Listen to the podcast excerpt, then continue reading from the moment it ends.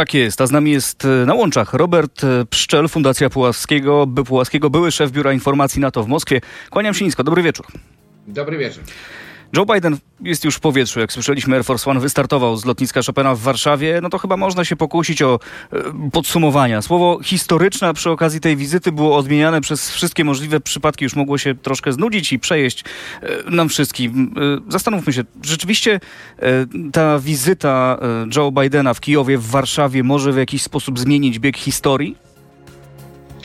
Hmm, no, zastanówmy się, tak, rzeczywiście. Znaczy, ja na pewno bym się nie wahał użyć słowa bardzo ważna wizyta, bo jak to zwykle bywa z przymiotnikiem historyczna, no to jakby się okaże, historia to prawda potwierdzi lub nie. Natomiast ona była bardzo ważna, tak na dobrą sprawę, sam fakt, że doszło do tej wizyty w tym momencie, no bo powiedzmy y, szczerze, no jednak y, rozmawiamy dosłownie, no, tuż, tuż przed tą tragiczną rocznicą tej tragicznej inwazji, no, drugiej fazy, ale jednak pełnokrwistej inwazji dokonanej przez Rosję, którą zajmuje się cały świat, w tym również Stany Zjednoczone. Gdzie przyjeżdża prezydent Stanów Zjednoczonych? Oczywiście świetnie, że pojechał do Kijowa i to było niezmiernie ważne, to było zaskoczenie dla wielu e, i i to miało ogromne, moim zdaniem, znaczenie dla morale Ukraińców, które owszem jest wysokie, ale. ale zawsze może być wyższe, prawda? I w tej sytuacji. Oni potrzebują, im się to należy. E, I to jest też coś, co osobiście, czasami, no zresztą przypomnijmy, no, to, to, to, jest, to jest też fakt historyczny waszy. Pierwszymi przywódcami, którzy pojechali do Kijowa i to zaraz po jeszcze w marcu tego roku, to byli przywódcy z Polski, e, w tym również e, premier ówczesny, prawda, Czech i Słowenii. Natomiast przyjazd do Warszawy oznacza i uczestnictwo w spotkaniu grupy B9. Przypomnijmy, grupa B9, ja jeszcze wtedy pracowałem w NATO, kiedy powstawała w 2015 roku, 15 zdaje roku. się, w, na szczycie właśnie w Bukareszcie, dlatego tak, bukaresztańska dziewiątka. Idea się zrodziła powiedzmy no, w jakichś tam rozmowach no, w Warszawie i, i, i Bukareszcie, ale pierwszy szczyt rzeczywiście Bukareszcie, stąd nazwa.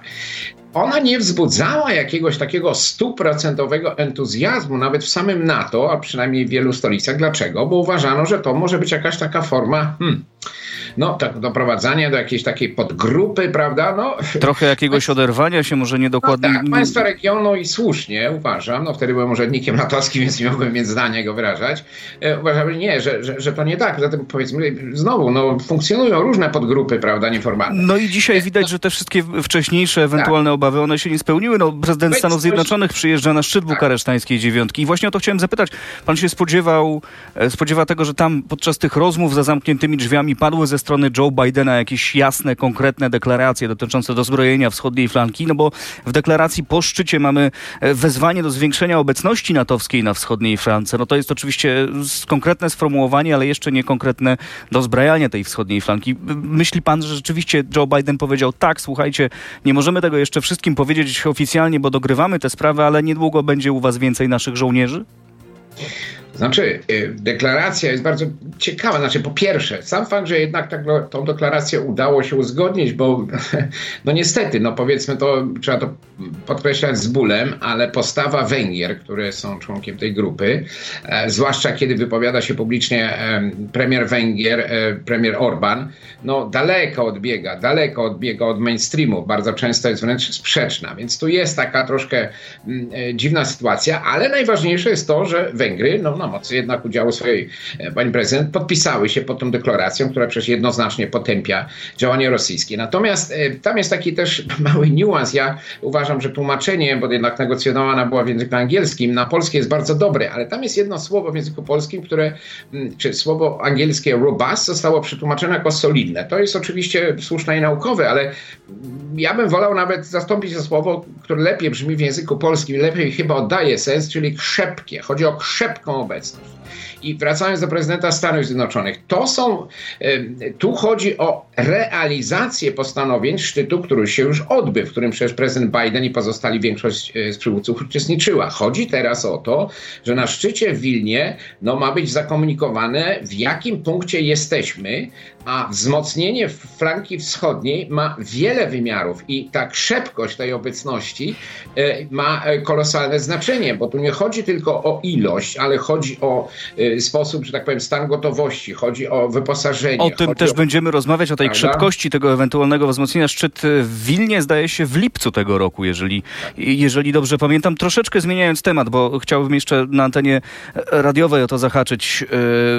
W sprawie wizyty Joe Bidena, ale w sprawie tego, co się mówi o tym na Kremlu, bo można mieć wrażenie, że Kreml był trochę zaskoczony. Było to widać po reakcjach mediów, mediów kremlowskich, propagandowych, które tak na początku nie za bardzo wiedziały, jak to skomentować. Po prostu pokazywały tylko ten fakt. E, uważa pan, że dla mm, Putina, dla Kremla to też był szok, no mimo tego, że oni byli ostrzeżeni te parę godzin wcześniej, że Biden się jednak na to zdecydował? No nie wiem, czy szok, ale na pewno zaskoczenia. Dobrze jest zaskakiwać Kreml, bo zawsze to jest jedna niestety z tych przewag, które mają systemy autorytarne, jeszcze tak spersonalizowane, scentralizowane jako dzisiejsza Rosja pod, pod wodzą, prawda, Putina, e, że oczywiście łatwiej jest podejmować decyzje w pojedynkę i komunikować innym, a co innego jest uzgadniać pewne rzeczy e, w, w krajach demokratycznych. Więc jeśli udaje się zaskakiwać Rosję i to w sposób oczywiście pozytywny, bo to była bardzo ważna, pozytywna i, i, i że tak powiem, istotna wizyta, o czym już wspomnieliśmy, e, to dobrze.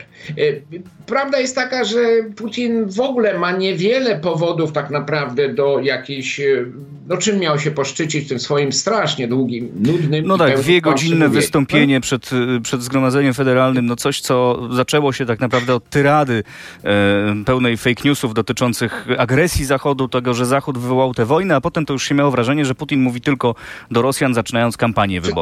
No to był z te kłamstwo. Jeden prosty przykład. No nawet, nawet uczeń piątej klasy y, szkoły podstawowej w Rosji chyba słyszał o rozbiorach prawda? Więc mówienie o tym, że Austro-Węgry i Polska w XIX wieku jakoby niecne politykę, niecną politykę prowadziły wobec Ukrainy, no, no jest kolejne, tak, kolejne, kolejna rzecz, która, o której Putin kłamał. A nie dziwi pana to, że albo, albo może właśnie wręcz przeciwnie, dziwi, że, e, że Putin nie w ogóle nie odniósł się do tej wizyty e, Bidena w Polsce i w Kijowie. No nie było tutaj ani jednego przez te dwie godziny bezpośredniego odwołania do wizyty Joe Bidena w Polsce i w Kijowie no, nie, nie, odniósł się z tych powodów, które pan sugerował, dlatego że cóż miałby powiedzieć, że niedobrze się odbywa wizyta, to nie jego sprawa, prawda? No, w Moskwie się odbyła wizyta chińskiego, prawda, dyplomaty i, i cóż z tego? No co z tego, że Lawrow czy nawet Putin mówił, że stosunki są bardzo dobre, znakomite, ale my nie wiemy, no a Chińczycy mają swoją politykę, prawda? Natomiast wizyta Bidena była relacjonowana przez cały świat,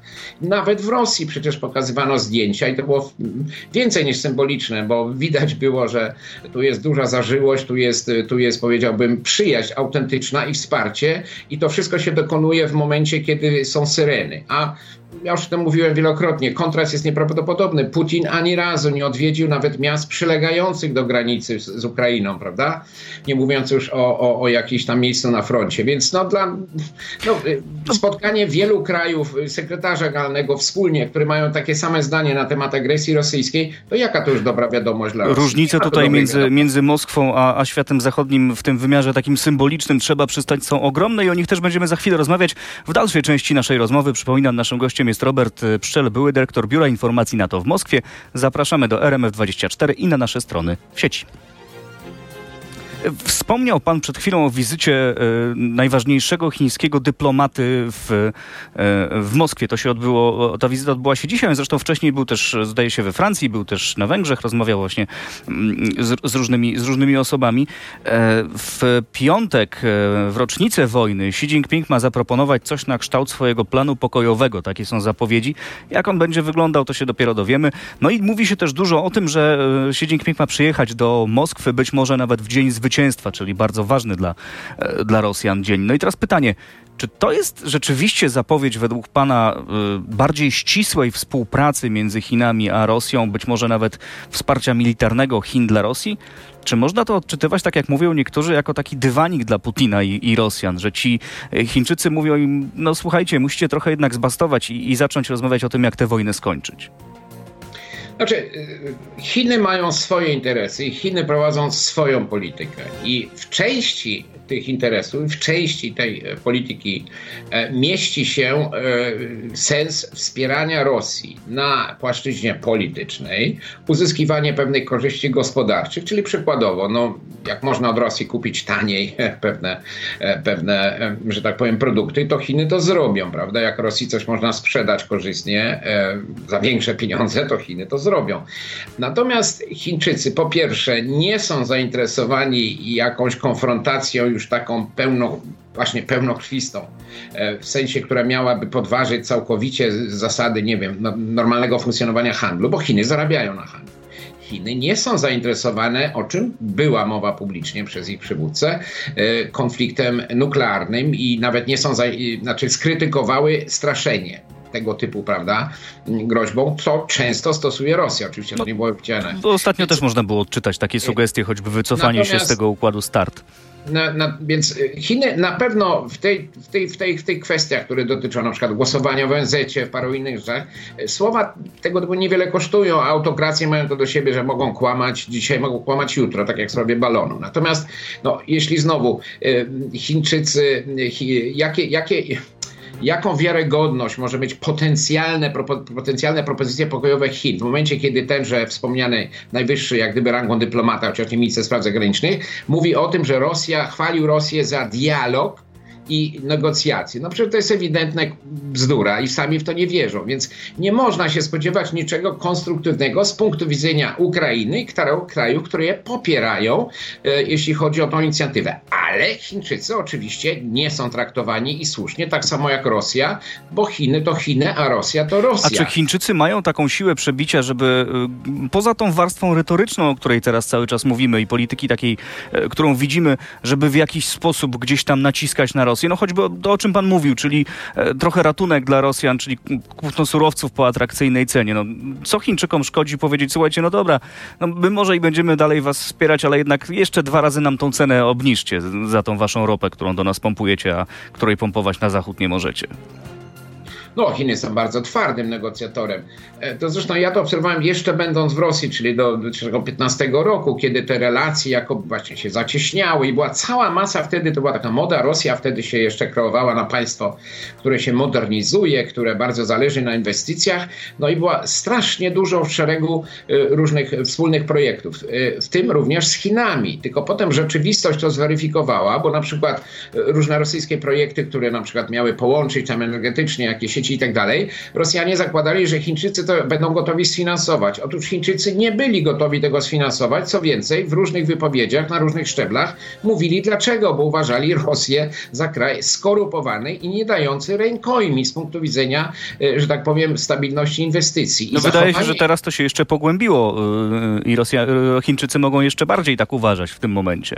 Mnie się wydaje, że więcej zostało, niestety, to trzeba przyznać ze smutkiem, jeszcze firm zachodnich, świata zachodniego, wywodzących z krajów zachodnich w Rosji, robiących tam biznes, niż chińskich firm. Oczywiście Chińczycy mają swoje, prawda, sposoby robienia biznesu z Rosjanami, ale to też o czym świadczy. Chiny, krótko mówiąc, sankcje e, są czymś, z czego Chińczycy no, obawiają się, również te tak zwane pośrednie sankcje. Więc to jest jedna z głównych przyczyn, dla których e, wydaje mi się, że będą nadal zachowywać pewną ostrożność, jeśli chodzi o bezpośrednie wspieranie. To, że pewne komponenty na przykład pojawiają się chińskie, czy części zamienne już dzisiaj w, w, po stronie rosyjskiej, to jest raczej pewne. Natomiast no, gdyby się pojawiły jakieś już y, pełne systemy wojskowe, to świat by się o tym dowiedział. I nie sądzę, że Chińczykom by, y, Chińczycy akurat są gotowi na to na dzień dzisiejszy. No zobaczymy. Natomiast wydaje mi się, że po prostu to jest bardziej skomplikowane niż na pewno mówią o tym Rosjanie, y,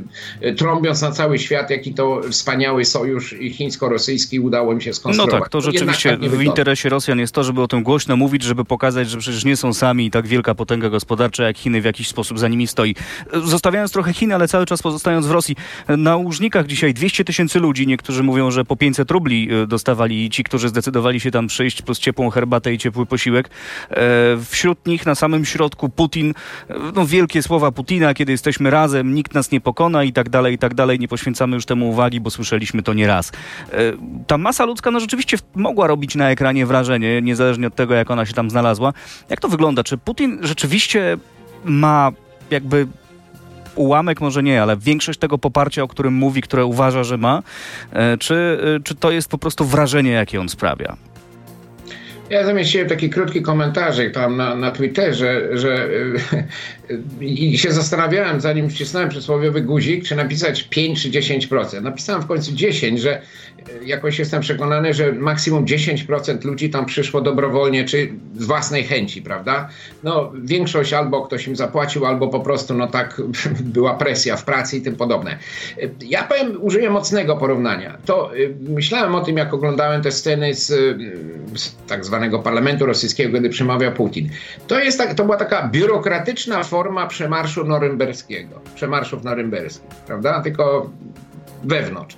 A to, co się działo na łużnikach, to jest z kolei taka koncertowa wersja, bo to są seanse nienawiści, tak na dobrą sprawę, e, w których po prostu y, no, wielki, wielki przywódca opowiada rodakom i próbując y, sprzedawać to również światu, ale świat to już w coraz mniejszym stopniu kupuje, no, rzeczy, które są po prostu nieprawdziwe, a ma to służyć mobilizacji społeczeństwa. To jest ta próba przejścia z systemu jak gdyby do totalitarnego, czyli nie wystarczy tylko pasywnie, akceptować Putina, ale trzeba go aktywnie wspierać.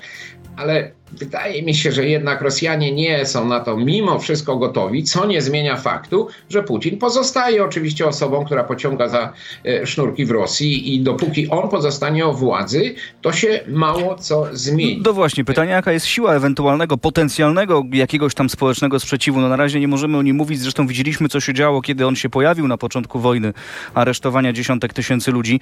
No ale mamy taką sytuację, w której mówi się, że Rosja e, chciałaby w następnym naborze powołać nawet milion no, ogromna siła ludzka.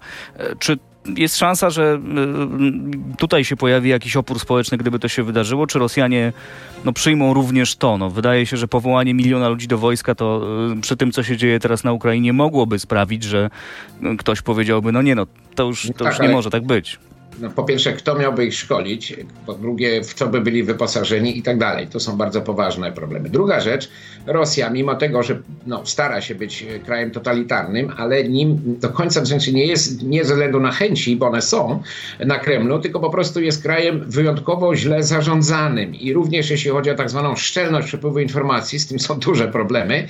Jestem przekonany, że jeśli zobaczymy nagle gwałtowny skok, że tak powiem, wyjazdów w każdym kierunku praktycznie z Rosji, różnych ludzi w wieku poborowym, to będzie oznaczało, że mobilizacja jest czymś, co rzeczywiście e, ma mieć miejsce. Ona tam gdzieś e, postępuje.